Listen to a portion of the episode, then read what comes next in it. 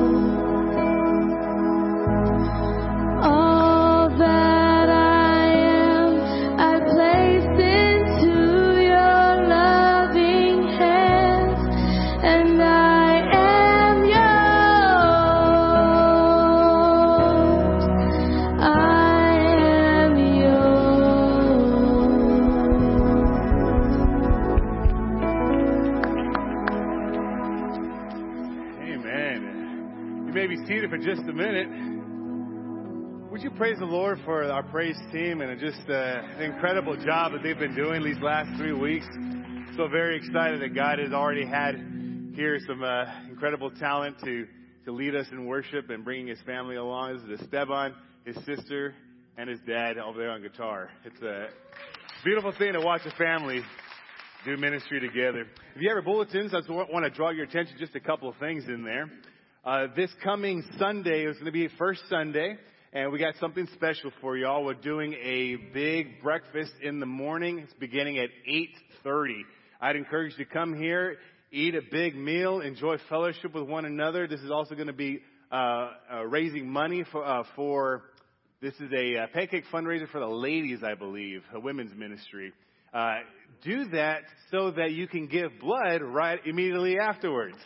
so you'll you'll have your uh, body full of syrup and sugars, all kinds of good stuff. Very very excited uh, to be able to partner with our community in this. Uh, I, I share this often. I have a very special place in my heart for those who give blood.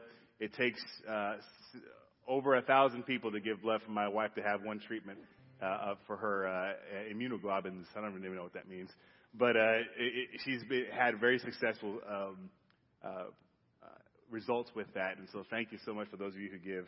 Uh, we are going to do that this coming Sunday as well. So please come uh, with a full stomach. If your stomach isn't full, join us at the pancake breakfast. We'll take care of you. Uh, right there in the middle of your of your bulletin, you see, you see it says couples group. We just started this. It was it, we didn't get very far because of how much fellowship we had that first meeting getting to know each other. So if you didn't go, you haven't missed much. So let me encourage you, come this, this coming Tuesday, come meet us here in the youth room. And I'm telling you, I'm not sure if we laughed so much. In, I mean, I, my stomach my cheeks were hurting because we were laughing so much. God has just wired the marriage relationship to be joyful, uh, to to be humorous, and also be very serious. God has uh, given us a a uh, the plan. He's given us the floor plan. He's given us, given us the, we don't have to guess as to how marriage is supposed to work. God designed it to be beautiful. He designed marriage to reflect His image. And so we're going to get to see that in a beautiful way and we're going to laugh together. And so I would encourage you to come join us on Tuesday nights for the couples group. Uh, also, if you um, if you didn't know, a couple of weeks ago we had our relaunch on Wednesday nights for Awana and for youth ministry. Uh, for youth, we had, uh, I don't know, over four, 40 students uh, show up to play laser tag, and uh, there was about seven, uh, seven students that responded to the gospel and saving faith. So praise the Lord for that.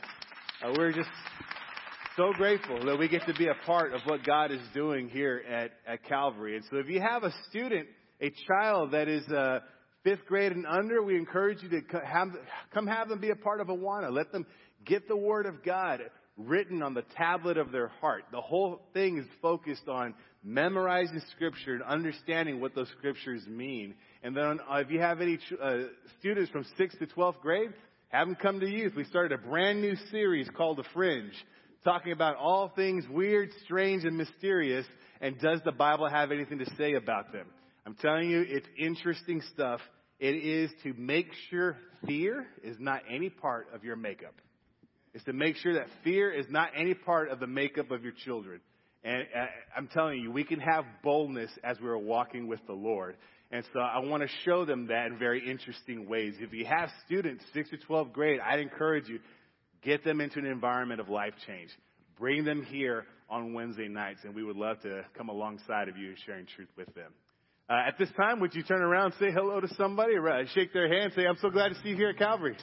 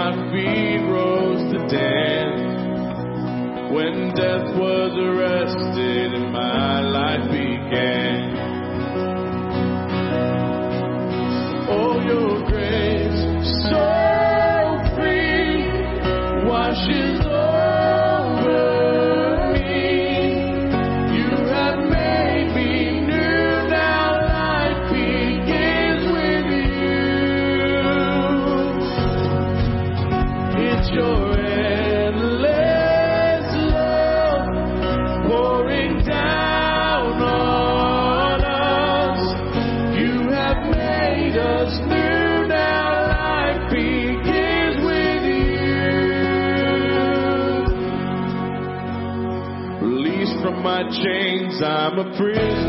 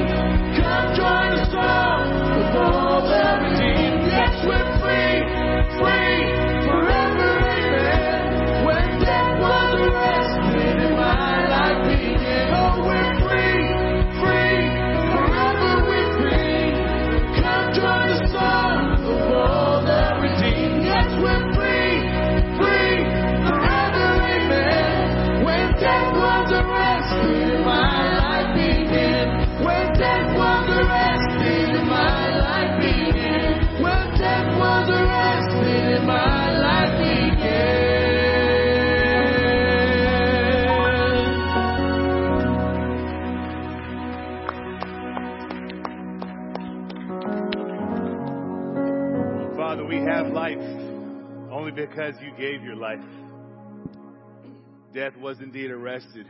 I praise you, God, so much. We praise you in this moment as our hearts are bowed before you. God, we pray these past few moments was just a declaration of our adoration to you, de- declaring your majesty, knowing that, Lord, it's a surrendered heart to you. That is a sweet, sweet sound to your ear. I pray, Father God, we do just that. In these next few moments, as we get to hear from your word, I pray, Lord, that we surrender, knowing we have no life except for the life that you give us. Lord, it is our act of worship when we give ourselves, when we surrender ourselves over to you. He says to you, you say to you through your word, Paul said, I beseech you, therefore, brethren, by the mercies of God, that you present your bodies a living sacrifice while we live, dying to ourselves, surrendering over to you. God, if there be anything in our heart that is separating us from you, I pray, God, we would lay that down. If we are harboring any unforgiveness, I pray, Lord, that we would recognize how much we've been forgiven ourselves and we would lay down that bitterness. Father, if, if you put your finger on an area of our, li- of our lives and say, I want that and I want that out, because this is an obstruction between me and you, God, I pray we would lay that down. Father, open our hearts to receive that which you would have for us. Open our ears to hear from you. It's a beautiful thing to know that you minister to us. You love us on an individual level. Lord, we want to give all of our attention over to you. We love you, Father. I pray a special blessing, Pastor Terry. And uh, I pray that you protect him and his wife as they're away. Pray, Lord, that we return home safely. Father, I lift up Pastor Mark to you. I know he's prepared a message for us. I pray, Lord, we prepare our hearts receive it. God, I thank you so much for our prayer warriors in the back of this room. Lord, I pray that if you would put it on anybody's heart in this room at any time during the service, that they would feel free and have the boldness to go and commune with you with a brother or with a sister in Christ. At any time in the service, that they would want to talk with you with one of our, either in the quietness of their own chair or speaking with one of our prayer warriors. I pray, Lord, we would have the boldness to do that. We love you, Father. We praise you. We do thank you in the precious name of our Savior. Amen. You may be seated.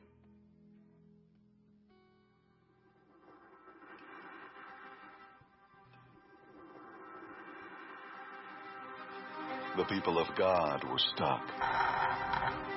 For centuries, they lived as slaves to terrifying taskmasters whose cruelty was only exceeded by their power. In these dark days, God's people gave birth to children who would inherit nothing more than misery. Their strongest ally was a God whom they had assumed had forgotten them. Far from forgotten the people of God were rescued by the might of his hand. He put their masters to open shame and led them into the wilderness. Though they were set free, they weren't yet living free. They started to live as slaves to their own sin. What happened next reverberates for over 3,000 years of history to this current day. Like a loving and patient father, God instructed his children, giving them the Ten Commandments.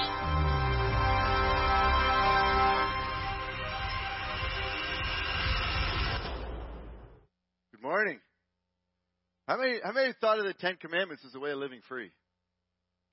Ah, yeah, amen. We're in agreement. Whoever that was. That's good. So uh, before we get into uh, the, the message this morning, I just want to want to reiterate what what Pastor Zeke just said. It's so important to us. We have prayer partners in the back who are literally praying the entire service, and they're praying not only praying for us and for this time, they're here to pray for you as well. So if you have a prayer request at any point in time, I'd rather you go talk to God than listen to me. So it's okay. Just get up and go back and speak to them. If the Holy Spirit begins to speak to your heart and there is a moment you need to reach out to God while you're hearing the message, do it then. Don't wait. Respond to the Spirit when He's speaking to you. So please, they're back there to pray with you. And uh, and all through the service, you could do it during worship at any point in time. So, well, it's too late to do it during worship today, but hopefully we're worshiping now. All right.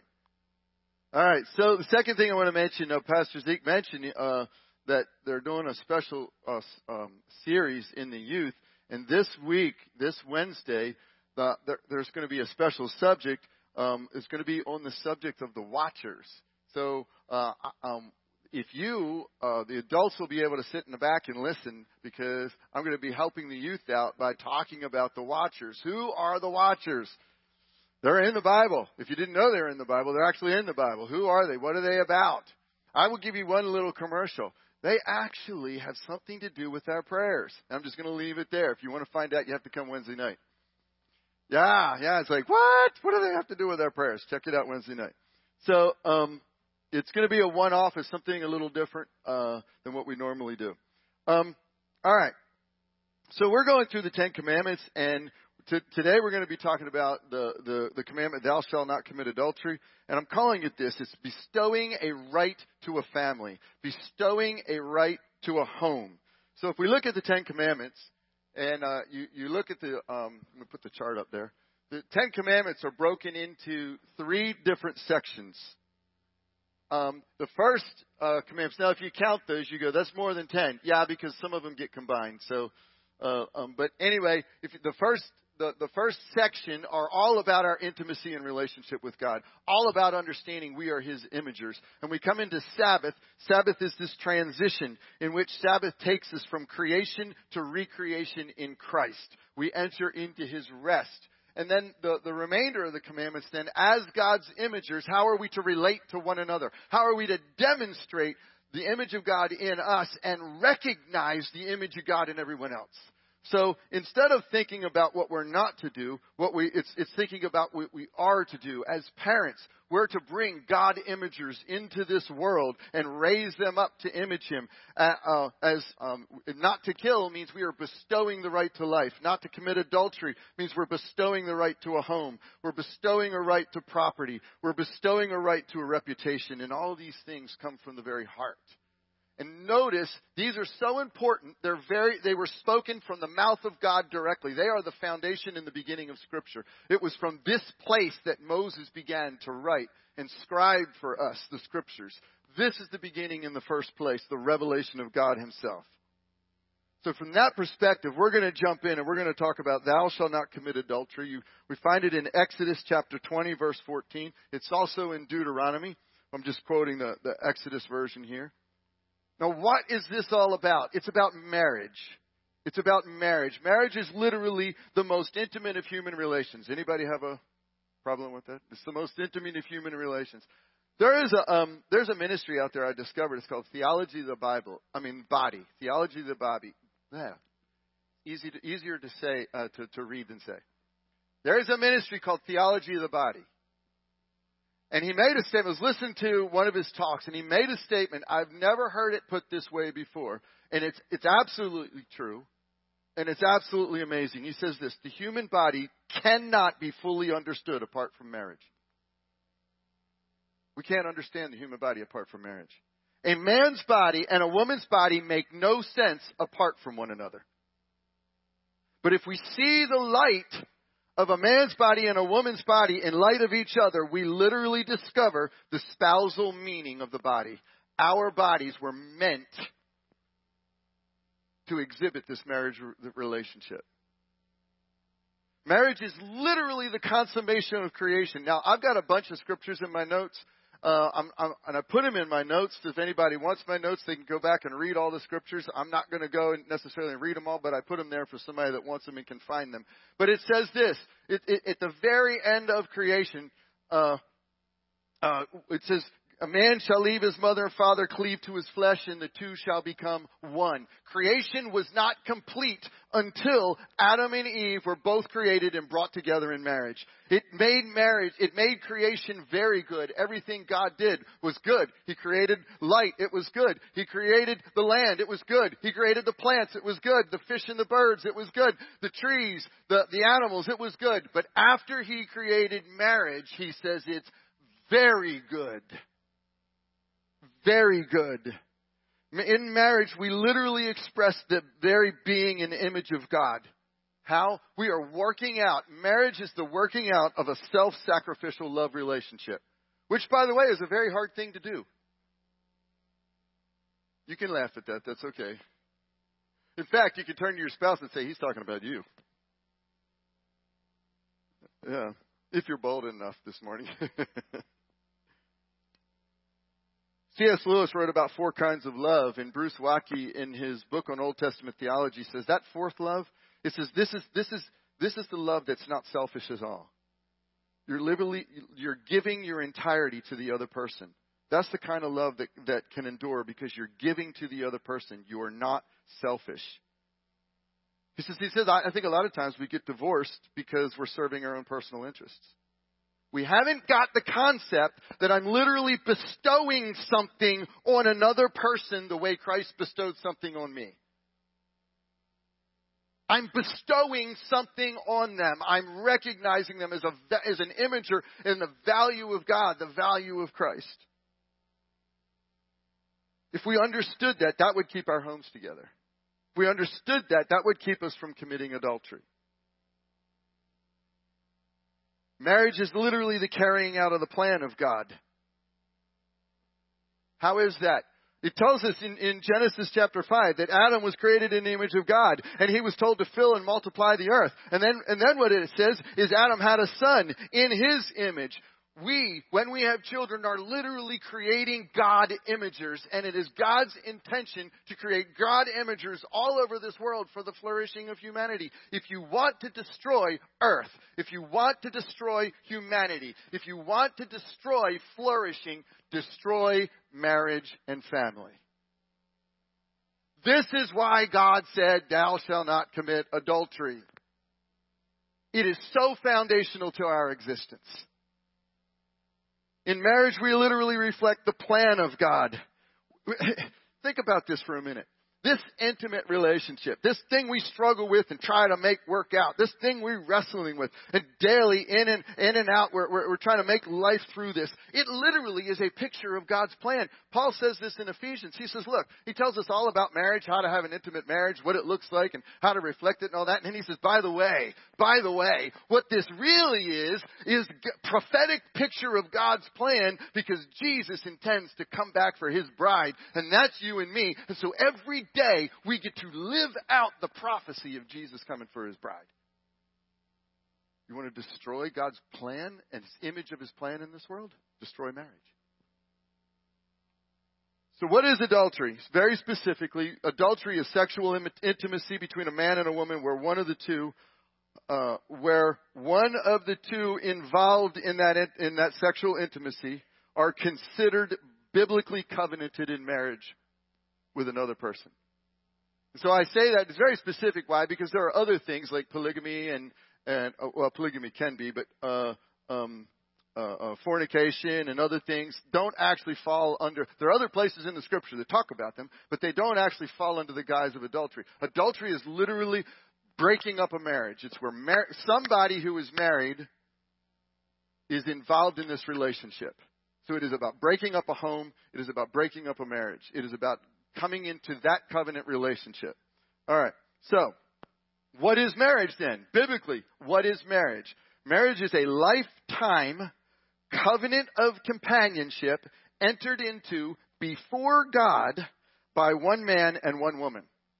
That is a biblical definition of marriage. I, lo- I love that definition. A lifetime covenant of companionship sometime we need to actually go into a study and see what that covenant, how important covenant is to God. But I'm just going to point out two, a couple of, of brief things on it.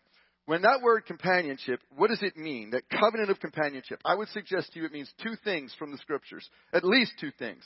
Proverbs 2:17 says this: Who forsakes the companion of her youth and forgets the covenant of her God. That companion of her use is, is intimacy. Who forsakes the intimacy. That word in Hebrew is a reflection of intimacy. Who forsakes the intimacy of the one that she, she covenanted with from, from, uh, from, uh, uh, uh from her youth. And notice that that is a covenant from God. Notice that that is a covenant from God. Number two, companionship means permanency. Permanency. We're going to turn over to we're going to turn over to the Italian prophet Malachi, right? Being Sicilian, I'm I'm so I promise you he's Italian. I promise you. So uh, it's Malachi, and I know people are going. I always thought it was Malachi. It is Malachi. Um, verse 13, and this is the second thing you do. You cover the Lord's altars with tears and weeping and groaning because he no longer regards the offering or accepts it with favor from your hand. Malachi is saying, look, here you are before the altar. You're bringing your offerings, you're bringing your sacrifices, and you're pouring yourself out in prayer. And, and, and, and you're crying out to God to hear you and to answer you. And, and it's saying He no longer regards your prayer. He's no longer hearing you. Why? But what do you say? Why does, why, why does he not? Why doesn't he hear me? Why is he disregarding my prayer? Because the Lord was witness between you and the wife of your youth, to whom you have been faithless. Though she is your companion and your wife by covenant. That companion, that word there means permanency. She was permanent. You have ignored this. See, you all think that Peter said to the men, hey, God's not going to answer your prayers if you don't treat your wives with understanding. Where did Peter get it? He got it from Malachi. He didn't make that up. It was prophesied. If you are faithless to your wife, God's not going to hear your prayers. Why? Because that covenant is permanent. He did not, verse 15, He did not make them one with a portion of the Spirit. Back up, let me say it again. Did He not make them one with a portion of the Spirit in their union? Do you hear what He just said? Did you hear what He just said? He just said that God is involved in that covenant. When you walk forward and you make this covenant relationship with someone else, you have made it before God, you have made it with God. You're not just covenanting to that person, you're telling God, you're telling heaven, I am intimately and permanently connected to this person. That's what the scripture says. And what was what was the one God seeking? What was he seeking? Why why is this so important to him? Why does he care? He's seeking godly offspring. So guard yourselves in your spirit, and let none of you be faithless to the wife of your youth. For the man who does not love his wife, but divorces her, says the Lord, the God of Israel, covers his garment with violence, says the Lord of hosts. So guard yourselves in your spirit, and do not be faithless. Wow. Wow. See, it's the only way let me back up and say it this way. It is literally God's plan for flourishing on earth. All right, so this used to be considered primarily a, a, a men issue or mostly a men issue traditionally. Um, uh, more men are likely to be unfaithful in their marriages than women. The uh, research of those that reported about 16% of adults will actually admit that they have been unfaithful in their relationships. Now that breaks down to about 20% of men and about 13% of women.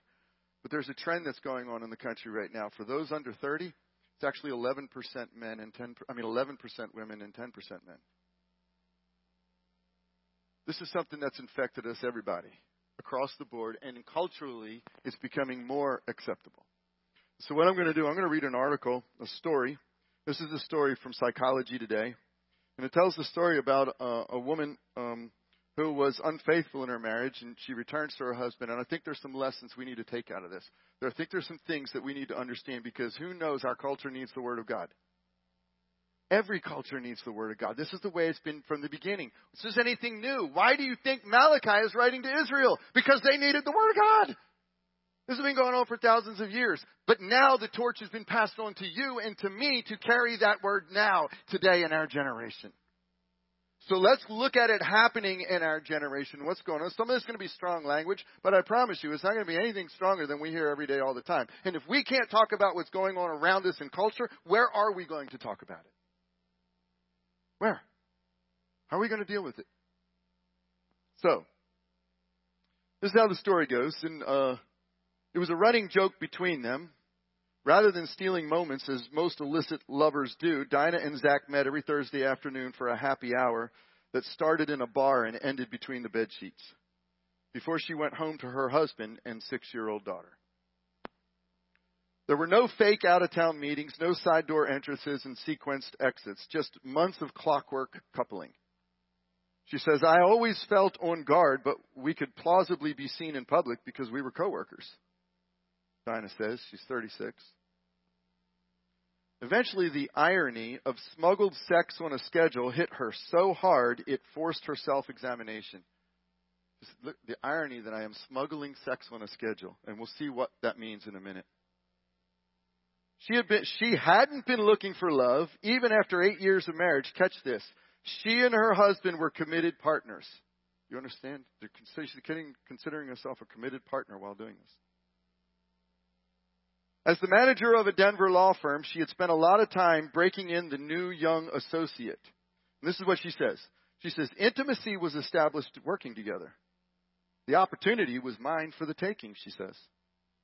I was able to make a very selfish personal choice in which I felt completely in control. Being wanted felt so invigorating. Being a wife and mother had begun to define me. Eight months in, she revealed the affair to her husband and ended it. Says things were awkward. I definitely spent a few nights on the couch. He cried some. Uh, we didn't want to speak to each other for a while. I was in I was in mourning, missing something I really enjoyed with somebody I really cared about. I was also mourning the loss of who I got to be for a time. I'd felt like a whole person, a woman who was also vivacious and attractive and sexual, and suddenly I had been put back on the shelf. She only had to rein herself in, and, but do it graciously because I was lucky to still have a marriage, she says. So the two scheduled a session of therapy. They felt, ne- they felt like they needed a moderator in order to talk freely. The feeling of not being a desirable woman anymore, that's on me, she says. How could I communicate that to my husband so that we could make our relationship better? I, I wanted that feeling with him. So she did for the marriage what she had done for the affair. Catch this. Let me say it again. So she did for the marriage what she had done for the affair. We put sex and dating on the schedule. After all, I had been fine with that in the affair, even waiting for it and looking forward to it. She got caught up in a relationship because she was willing to do something in a relationship she wasn't even willing to do in her marriage. And then she realized, why don't I just do that in my marriage? She says she never liked the secrecy of the affair, but she has few regrets about the affair. I expected I would feel worse than I did. I don't consider myself a psychopath. I wonder why I didn't have an overwhelming sense of guilt. Now, later on in the article, it says this. This is at the street level, a number of forces inside and outside of relationships are shaking, shake, shaping the current state of affairs. In other words, there are literally cultural forces that are pushing on us all the time. How many know that the spirit of the air does not want our marriages to succeed? How many know there are spiritual forces in this world that are pushing for our marriages to fail? That is the cultural state of awareness. That is the cultural state in which we live, in which we're faced. Both men and women are cheating. Why? Because they can. They have more opportunities than ever, and they don't necessarily intend to leave their marriage. They work closely together. They travel together. And technology has made marriages, indeed all institutions, more porous than ever, with seductive channels of, commun- of connection ever open to others outside. In the endless struggle people wage against autonomy and commitment, sometimes an extramarital fling is just something for oneself, a moment of pleasure, especially in a culture that values narcissism. You hear what the article just said? So we're literally in the middle of a social experiment. Jordan Peterson pulls this out if you ever listen to him. He says, listen, we're in a social experiment that for thousands of years we have not been in. For thousands of years, for technological reasons, men and women have not mixed daily in the workplace. We are mixed, men and women, in culture and society like we have never been mixed in the history of mankind. And it is causing all of these things to come about. How do we know? Because now we have women doing things at the same level men are doing them, breaking marriages apart, seeking after. Why? Because the opportunity's there. Is that a bad thing? I don't know. All I know it is is a bad thing when this tears apart. How do we live in where we've been put, in the place we've been put according to the Word of God? And what hits me as as a result of it is the value we have in our culture is not others but self. That's what narcissism is. I'm living for myself. If I'm living for myself, then why not? So 68%. Now here's what hits me about this. We live in this culture where, where this is, this is we say it's everything goes is okay. 68% of all singles in America today approve of consensual non monogamy or polyamory. That means having multiple partners, multiple relationships. 68% of singles in this country today approve of this lifestyle. But catch this, catch this. Only 6% would ever engage in it, they say. Isn't that fascinating? Isn't that fascinating? What is it? We, on the outside, we want to be all liberal. We want to be all, oh, everything goes, all it's okay. Just don't do that to me. Oh, don't, don't make that my relationship. Oh, but I'm okay with it. It's all good. You know, what's good for you is okay. You better not do that in my relationship. I wonder why. Why feel so strong about it? Why is it okay for everybody else and not you? What's really going on underneath? This uh, the author Fisher doesn't see uh, um, that this mindset is going to displace. Why? Because the emotional pain wrought by secrecy and feelings of betrayal is an undeniable consequence of, fidel- of infidelity once it's revealed, and, uh, and affairs hurt non partners as much as they ever had. You catch what the article just said? As liberal as we want to make society, as much as we say what's free is free, we can do what we want, we can live where we want, when it happens to you, it hurts. And you know for a fact if you did it to someone else, it's going to hurt them. We were created in the image of God, whether we want to admit it or not. The fact is, we can deny it by saying all is good, but the reality is we live in it even while denying it. We live in the truth of the Word of God. It's wrong, even while denying it. Anybody can do what they want. Just don't do it to me. Isn't that fascinating? Now, guys, that gives us a huge opportunity. Because if we look at the 68%, we go, oh my goodness, how much of an insurmountable mountain do we have to overcome? How are we going to overcome the 68%? This is on everything. This is in the TVs. This is in the songs. This is in our movies. This is what people read. It's what they learn in school. How are we going to overcome? Even the people that see it know the truth, and we have the truth. All we have to do is awaken that truth. The Spirit of God will work through us. And it will start when we do whatever it takes to protect our marriages. When we live the truth of the Word of God in our marriages, it will change. Because people will see what it does.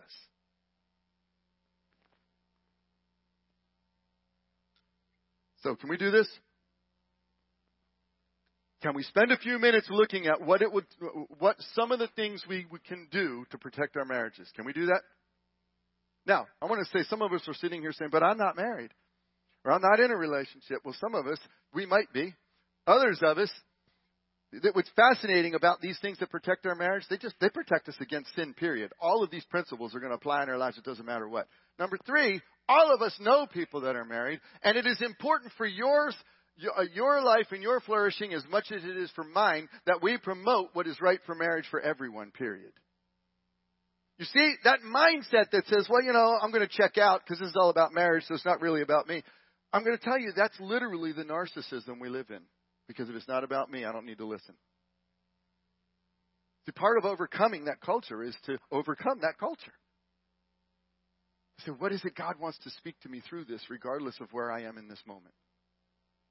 Amen? All right. So, biblical marriage, lifetime covenant uh, uh, uh, of companionship we enter into. It's before God. It's one man. It's one woman. All right. So what I'm going to do is I'm going to take this paragraph, this one paragraph from that story, where she gave all the reasons why she was got into this relationship, and we're going to break them down, and we're going to see how can we use those reasons as a means for protecting our marriages, our families. Number one, she said intimacy was established in the workplace. So she's in this workplace, and so these are all the reasons we're going to look through. Um, but the first one is intimacy was established in the workplace. And so, um, uh, what what is our response to that? Well, what did we say? Covenantal companionship involves what? Intimacy. So I need to guard intimacy. If I'm in the workplace and people I have to work close to, I need to guard intimacy. Now, what does that mean practically? How do I guard intimacy? I'll tell you what. Number one, be brutally honest to discuss your opposite sex relationships with your spouse.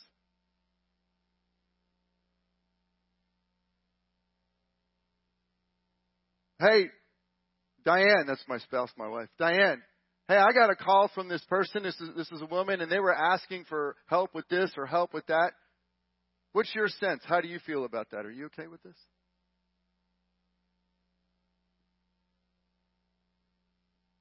Be brutally honest about those relationships. If you're not, if right now you're hearing that and there's a relationship you're guarding in your heart, you don't want your spouse to know about, that's probably the time you need to bring that to Jesus.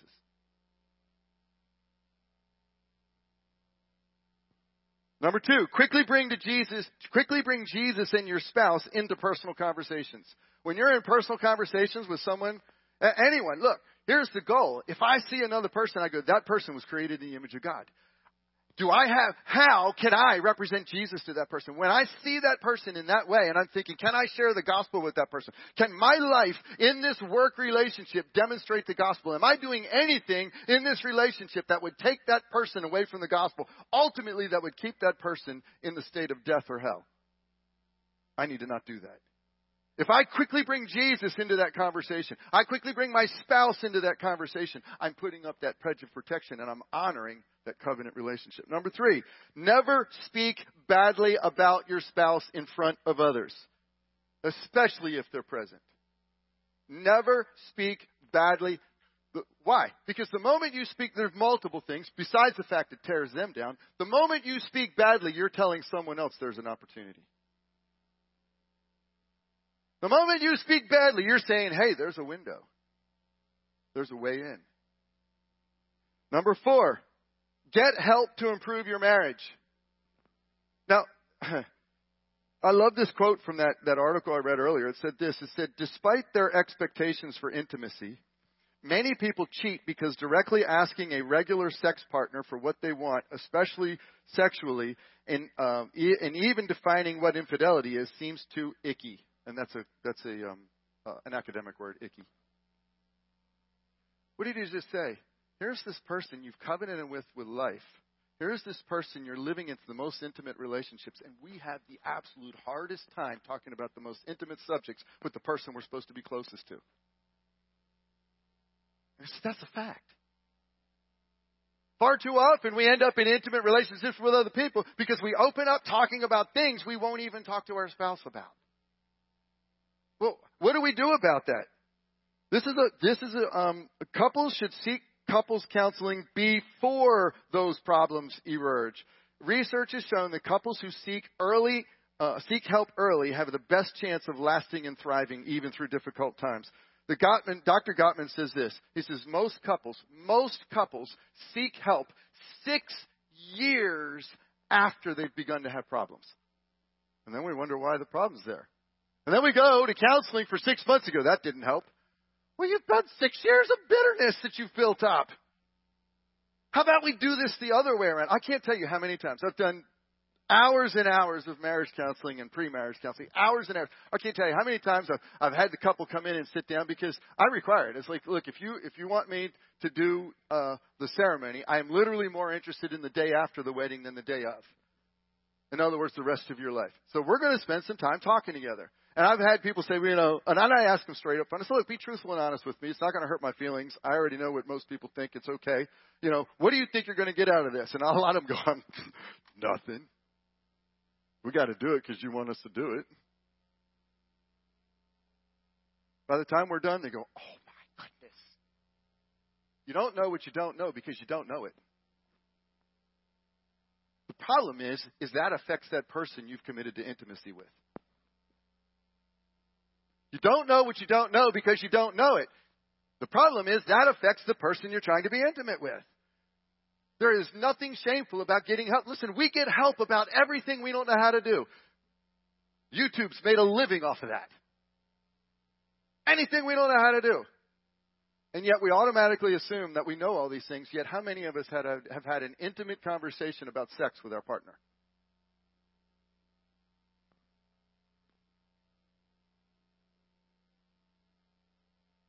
Number two, the opportunity was mine for the taking, she says.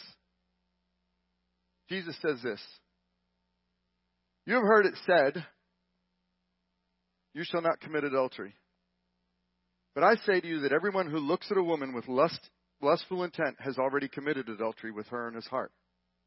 If your right eye causes you to sin, tear it out and throw it away. For it is better for you to lose one of your members than for your whole body to be thrown in hell. And if your right hand causes you to sin, cut it off and throw it away. For it is better for you to lose one of your members than for your whole body to be thrown in hell. If you want to guard and protect your relationships, there's going to be opportunities. There's going to be all of them. You have to see them as fire and not opportunity. You have to understand that adultery doesn't begin between the sheets, it begins in here. That's what Jesus just said. It begins with the, I'm, I'm, I'm, I'm thinking about it. I'm planning it out. I'm trying to, I'm trying to figure out how can we make this happen. So the protection comes back there. Not when that opportunity comes up and it says, hey, here it is. What are you going to do now? So if we want to protect our marriages, we need to stop it when it's in here before it gets out here. Amen? All right, the next one. I was able to make a very selfish personal choice. I was able to make a very selfish personal choice. Here's what James writes to us. He says this But each person is tempted when he is lured and enticed by his own desire. Then desire, when it has conceived, gives birth to sin, and sin, when it is fully grown, brings forth death. Each person is tempted when he is lured and enticed by his own desire. There was a um, there was a show long time ago uh, called Laugh-In. Anybody heard of Laugh-In? Anybody ever seen Laugh-In? Yeah, you're all old. Anyway, and me, I, I saw it on YouTube, so that's how I know about it. um, and it was there was a there was a uh, a guy um, that remember the the the whole thing about it was the devil made me do it. The devil made me do it. The devil made me do it. The devil made me do it. What James says is God tempts no one. There is no temptation that comes from God. Temptation doesn't come from. Where does it come from? It comes because it bubbles up in your own soul and you want it. You desire it. It was a, she admits it, it was a very selfish personal choice. I wanted it. If we're going to beat this, we need to recognize we will have that selfish personal choice. We are depraved people. To think that you are stronger than that, you are bigger than that, you are outside of that, sets you up to fall. Desire will have its way in you. If you know it, then you can say no to it. You can recognize it for what it is. Um, let me put it a different way. This is from Dr. Larry Crabb. Uh, somebody sent me this video. He says it's the call to relational holiness. It's the call to relational holiness. What is relational holiness? Uh, um, so I, I suggest get the video. It's on YouTube. Watch the whole thing. But there's two little points I want to make. And he says, this is what stops relational holiness. Relational holiness is when, when you understand that re, your relationships in your life are holy. They're sacrosanct. There's a, there's a sanctity to them. A sanctity we have to guard and protect. Here's the two, he says, these are two things that stop it. Number one, a willful blindness to our impact on others our willful blindness to our impact on others. When we allow that desire to grow up in us and we begin to chase after it, what we're doing is willfully not realizing what we're doing to someone else.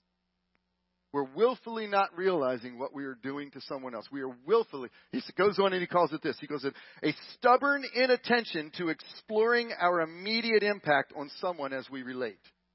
We're literally being stubborn in realizing what we're doing to someone else. See, this applies to all of us and all of our behaviors.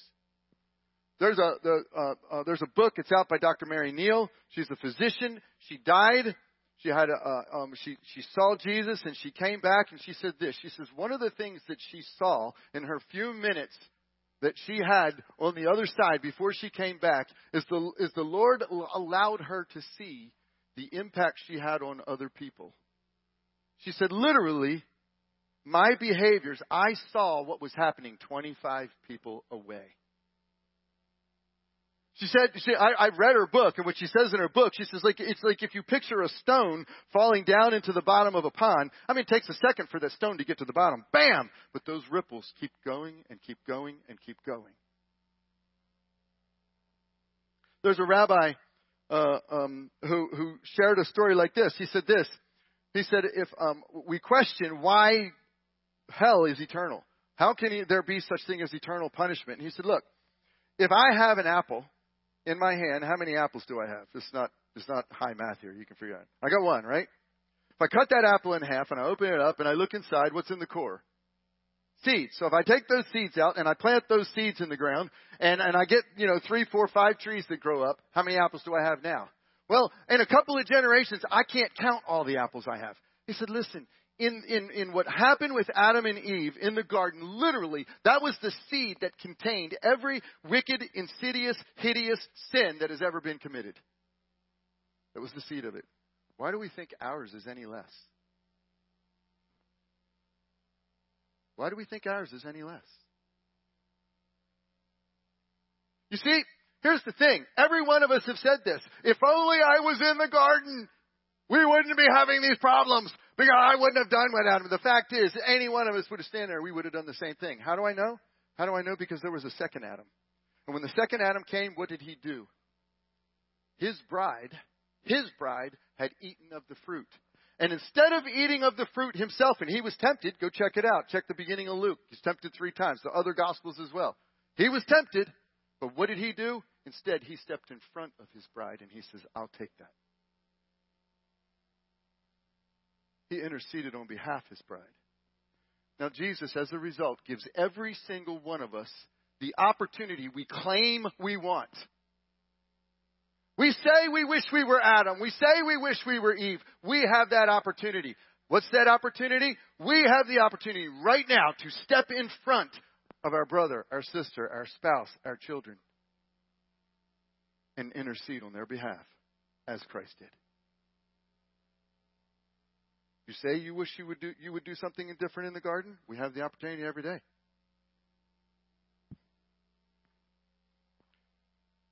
The next one, I felt completely in control.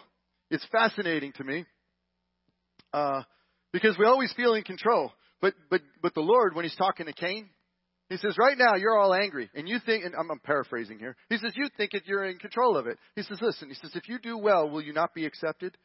But if you don't do well, sin is crouching at the door, and its desire is contrary to you. Its desire is for you, but you must rule over it. In other words, if you give in to sin, you think you're controlling it, but it's controlling you. It will rule over you. Proverbs tells us adultery destroys the one committing it. He who commits adultery lacks sense, and he who does it destroys himself. Now, what's fascinating here in this one to me is this is that every all other sins we're told to resist. Right? Anybody read James? It says, um, uh, "Submit yourselves to God, resist the devil, and he will flee from you." That's what we're told. All other sins we're told, resist, resist, stand. This sin, flee. Flee. Don't resist, flee.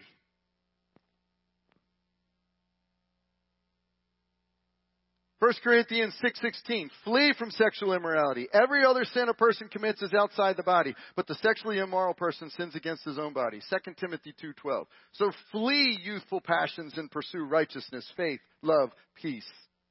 Fascinating to me. Oh, I was in control. You were? Sounds like it was controlling you. All right, the next one. Be, uh, be wa- being wanted felt so invigorating. Can I t- guys, I get that. That's real. Which one of us doesn't want to be wanted? Which one of us wants to be in a relationship and feel unwanted? That hurts. How do we deal with that? That's real. We shouldn't just sit back and glibly say, well, you know, just give your life to Jesus. We need to meet people with where they are if we want to see them free. We need to feel the feelings they're feeling. Look, you can't give in to the temptation, but you can admit what you're going through. This is what the scripture says. I've got an answer for this, and I'm going to give the answer from scripture. And it's going to sound like an uncompassionate answer. It's going to sound uncompassionate, and I promise you it is extremely compassionate. So stick with it for a second. I'm, I'm only going to read part of it. You can go back. It starts in Luke 6:32, but I'm going to start in 6:35. It says this: But love your enemies and do good and lend. What? Love your enemies and do good and lend, expecting nothing in return, and your reward will be great, and you will be sons of the Most High. For he is, the, he is kind to the ungrateful and the evil. God is kind to all of us. It is the kindness of God that leads us to repentance, not the meanness of God. It is the kindness of God that leads us to repentance. And he's telling us, if someone is your enemy, do good. He goes on and says, Judge not, and you will not be judged. Condemn not, and you will not be condemned. Forgive, and you will be forgiven. Give, and it will be given to you. Good measure, pressed down, shaken together, running over, and it will be put back in your lap. For with the measure you use, it will be measured back to you. So what does this have to do if I'm feeling unwanted? If you're feeling unwanted, then make someone else feel wanted. If you're feeling unwanted, then make someone else feel wanted.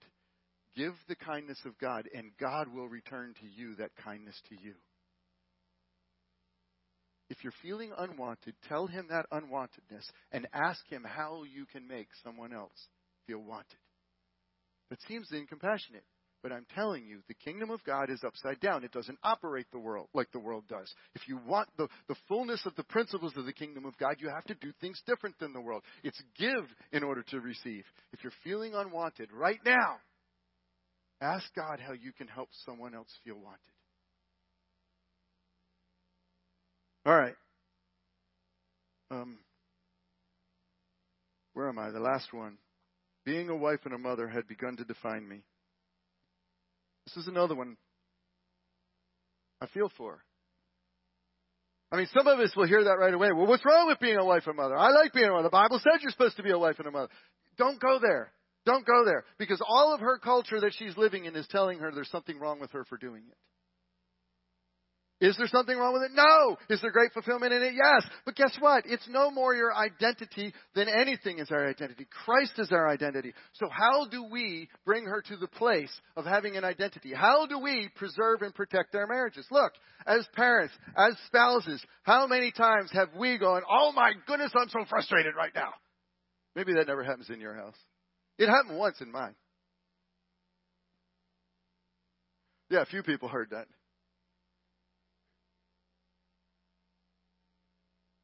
Jesus says this Come unto me, all ye who are labor and heavy laden, and I will give you rest. Take my yoke upon you and learn from me, for I am gentle and lowly of heart, and you'll find rest for yourselves. When you're weary, He's the one that gives us rest. You want to protect your marriage? Go to Jesus. Let, find your rest in Him. He will give you all that you need to be for your identity. He will build you all up in the things that He's called you to do and participate in. So intimacy was established in working together. You find intimacy in your relationship and you protect and guard that intimacy. The opportunity was mine for the taking. You cut off all opportunities. You see that those opportunities are there to, to take you, not you to take them. I was able to make a very selfish personal choice. That's not sacrificial love. Sacrificial love is laying my choices down on behalf of, the, of others. I felt completely in control. That's a lie. You're in control until it controls you. Being wanted, being wanted felt so invigorating. God wants you. How much? This much. This much. Being a wife and mother had begun to define me. Come unto Jesus, all who are weary and heavy laden. Final words to close this. Adultery is not the unforgivable sin, guys. It's not the unforgivable sin. Anybody ever heard of David? How about Bathsheba? What it took was repentance. But when he realized what he had done, he had fell down before the Lord. And he was able to speak the words, Have mercy on me, O God, according to your steadfast love, according to your abundant mercy. Blot out my transgressions. Wash me thoroughly of my iniquity and cleanse me from my sin. Jesus wants to wash us and cleanse us. He wants to set us free. You dealt with infidelity. You dealt with struggling with lust. You dealt with these things. It's not the unforgivable sin. Bring it to Jesus. He wants to wash us, He wants to cleanse us. One of our heroes in the Bible dealt with the same thing. He said he was a man after God's own heart. Bring it to Jesus. And remember this Jesus stood up and said to her, Who? The woman that was just caught in the middle of it. The woman who was just caught in the middle of it, laying at his feet, weeping, fearing for her life. Woman, where are they? Has no one condemned you? She said, No one, Lord. Jesus said, Neither do I condemn you. Go and from now on sin no more. This is not a condemnation message, guys. This is a freedom message. Jesus doesn't condemn us. There is, there is therefore now no condemnation for those who are in Christ Jesus. He wants to protect us. He wants to free us. He wants us to flourish. He wants intimacy in our lives. He wants it to start with Him and to spread out to those closest to us. This is a freedom message. This is a message the world needs. This is a message if we live, they'll see. They already know it. They already know it. Not in my marriage. They're just looking for someone to show it. Show it. Amen. Father, we bless you. Stefan. We thank you for these few moments we've had to open your word together. Father, you have created, you are the God who created sexual intimacy. It is your delight and joy. May we embrace that delight and joy within the bounds you've given it to us. May we grow in intimacy with our spouses so that it becomes the beauty that it is. And may we learn, do, may we do all it takes to protect that and to keep that. And Father, if there are those here today who, who are struggling, who have gone through this, who have experienced this, may they know that you are here to wash them, to cleanse them. You do not condemn them. You are here to set them free. You are here to release them. Help us, Lord. Help us to walk in the wholeness of this. Help us to confess our sins before you. Why? That you, we may be cleansed and made righteous. Help us to take those steps to protect. Not just to protect, to build before they happen. In Jesus' name. Amen. Amen. Thank you all.